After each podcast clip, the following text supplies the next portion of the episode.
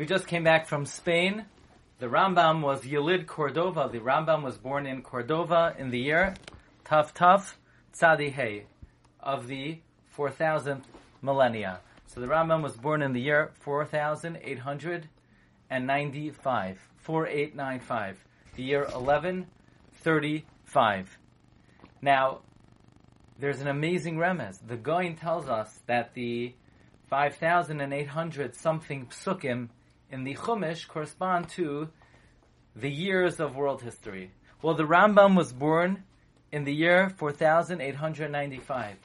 The 4895th pasuk in the Chumash is Be'ever Hayardein Be'eretz Mayav Hayil Moshe Be'er Es HaTorah Hazois Lemar Rabbi Yechiel Michal Stern in his Sefer Olam HaTorah brings an incredible remez that the 4,895th pasuk corresponds to the 4,895th year of world history, the year of the birth of the Rambam. So the year of the of the birth of the Rambam is Marumas in the pasuk Beyer Moshe Satoira Hazois Lemar Moshe Maimonides the Rambam began to explain the Torah. This is a remez to the great life of the Rambam. I would humbly add two amazing additions to this incredible remez. Number one, why is the remez to the Rambam in the beginning of Devarim?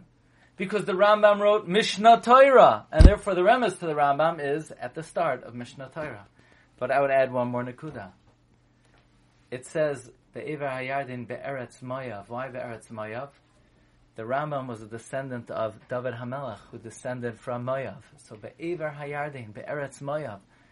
From the descent of Mayav came Be'er Moshe, came the Rambam, and he explained the Torah Hayo Moshe Be'er Satorah Hazois Lemar. Where is the remez? In Mishnah Torah. So in the beginning of Mishnah Torah is a remez to the great Rambam who wrote Sefer Mishnah Torah. Suchusai Yagen Alenu. Amen.